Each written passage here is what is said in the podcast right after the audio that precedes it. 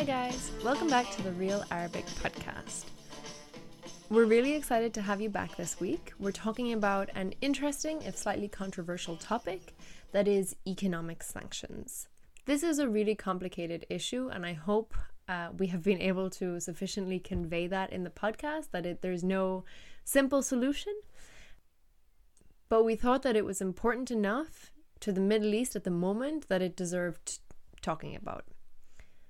Please remember that we rely on your support and donations to keep running this podcast. So please think about supporting us on Patreon. Also, if you would like to sign up for classes with Amr, message us through the contact form on our website. So economic sanctions are quite an important part of understanding what's going on in the Middle East, especially for people who have tried to work with pariah countries like Syria or Iran. But what are economic sanctions? How are they justified, and what is their goal? We're writing this right now because of a really significant impact that recent ramping up of sanctions against Syria has had. So we decided to explore the issue a bit on the podcast. العقوبات الاقتصادية محاولة للضغط على الحكومات بدون استخدام القوة العسكرية. جوهريا العقوبات هي أداة لبلدان، وهذا شيء بين الدبلوماسية والهجمات العسكرية.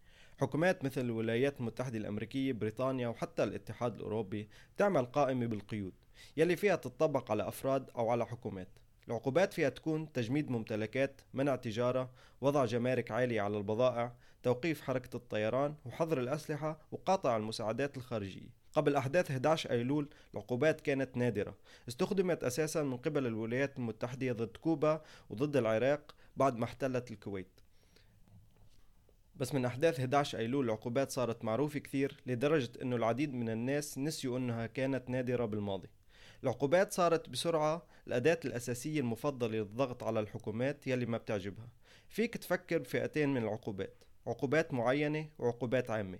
العقوبات المعينة هي ضد أسماء أفراد. على سبيل المثال العقوبات الاقتصادية استخدمت كثير ضد العراق تحت حكم صدام حسين. العقوبات المعينة رح تكون تجميد ممتلكات صدام حسين نفسه، أو فينا نقول أنه ما حدا بيقدر يحول مصاري لصدام. على أي حال العقوبات العامة رح تقول ولا شركة فيها تعمل اتفاقيات مع أي عراقي أو أي شركة عراقية. العقوبات بالعادة متخذة من قبل دول أو مجموعات من الدول لما دولة ثانية بتعمل أشياء ما بيعجبهم أو شيء غير قانوني. دول اقتصادها ضخم مثل الولايات المتحدة الأمريكية أو الاتحاد الأوروبي فيها تحط ضغط كبير على الحكومات بهذه العقوبات. العقوبات العامة فيها تعني أن الدول ما عندهم وصول للدواء، النفط أو الأكل ببعض الحالات. غالبا العقوبات تجبر هذول الدول على بناء علاقات قوية مع دول مثل إيران وروسيا. Okay, so sanctions can be specific or general, against individuals or against entire countries. It should be noted that we talk about general sanctions here, but these are actually usually called comprehensive sanctions. سوريا. ما بنحكي كثير عن سوريا بهذا البودكاست، وهذول الأشخاص يلي مألوفي عندهم السياسي بسوريا يمكن بيعرفوا السبب. بس يمكن كلكم تعرفوا عن الحرب الأهلية وحرب الوكالة بسوريا، الحرب يلي مزقت سوريا لأجزاء من حوالي عشر سنين تقريبا. هذه واحدة من أسوأ الأزمات الإنسانية بالعالم، مع حوالي خمسة ملايين ونص مليون لاجئ برات سوريا وستة ملايين ومئتين ألف نازح داخل سوريا. بعض المنظمات بتقدر انه حوالي ثلاثة عشر مليون شخص بيحتاجوا حاليا مساعدات انسانية جوات سوريا لتلبية احتياجاتهم الاساسية.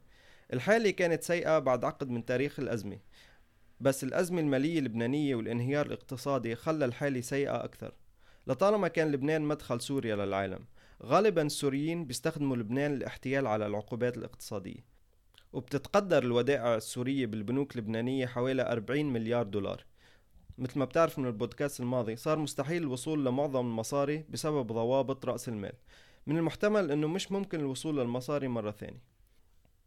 الليرة السورية انخفضت بسرعة كبيرة السنة الماضية، أسعار الأكل زادت خمسة أو سبع مرات، ونقص البضائع الأساسية بكل أنحاء البلد حتى بالنسبة للأشخاص يلي بيقدروا يتحملوا تكاليفها. So to sum up, the situation in Syria is bad and has been made much worse by the recent crisis in Lebanon, whose economy is strongly linked to the Syrian economy.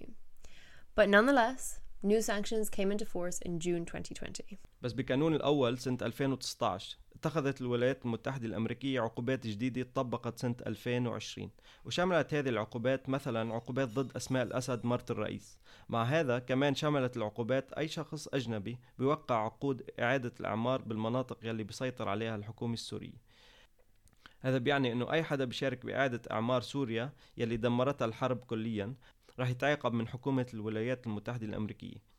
لنخليها واضحة أكتر، حاليا الحكومة مسيطرة على أغلب المناطق حوالي سبعين بالمية تحت سيطرة النظام. هلأ إعادة أعمار سوريا غير قانوني، شو ممكن يكون هذا؟ بنص القانون على أنه انتقال إلى حكومة بسوريا تحترم سيادة القانون، بالأساس يعني تغيير النظام. المحاولات الأخيرة من قبل السوريين يلي مش راضيين تغيير النظام أدت لحرب استمرت عشر سنين، والحرب أدت لنزوح أحد عشر مليون شخص بدون تغيير النظام. بس الولايات المتحدة الأمريكية مبينة بدها تمرد ثاني وراح تجوع الناس فيه بسبب تأثير العقوبات. العقوبات تهدف للضغط على الحكومة، عم بيمارسوا الضغط على الأغلب على السوريين العاديين يلي بيشتروا خبز. بنفس الوقت الولايات المتحدة الأمريكية والمجتمع الدولي صرف مليارات لتقديم مساعدات للسوريين، وهذا ما بكفي تغطية تأثير عقوباتهم. Bizarre, right? Sanctions are put in place that ostensibly aim at regime change by putting pressure on ordinary Syrians. But history has showed us that this tactic does not work and causes humanitarian disasters, disproportionately affecting ordinary people and leaving the powerful relatively untouched. هذه مش أخبار، بنقال على نطاق واسع أنه مثل هذه العقوبات الاقتصادية بتأثر بشكل مش متناسب على الناس العاديين. تعرض العراق تحت حكم صدام حسين لعقوبات عامة من قبل الأمم المتحدة بعد غزو الكويت.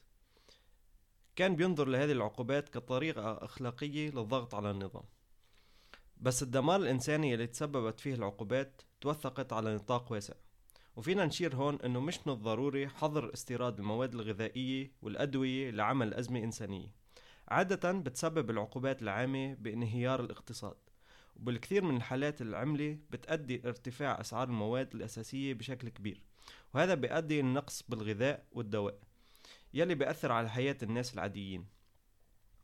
بالوقت يلي صارت فيه قضية موت الأطفال الصغار معروفة كثير، بيبدو أنه من المحتمل أنه البيانات تم التلاعب فيها من قبل النظام العراقي ليعمل تأثير العقوبات يبدو أسوأ من الحقيقة.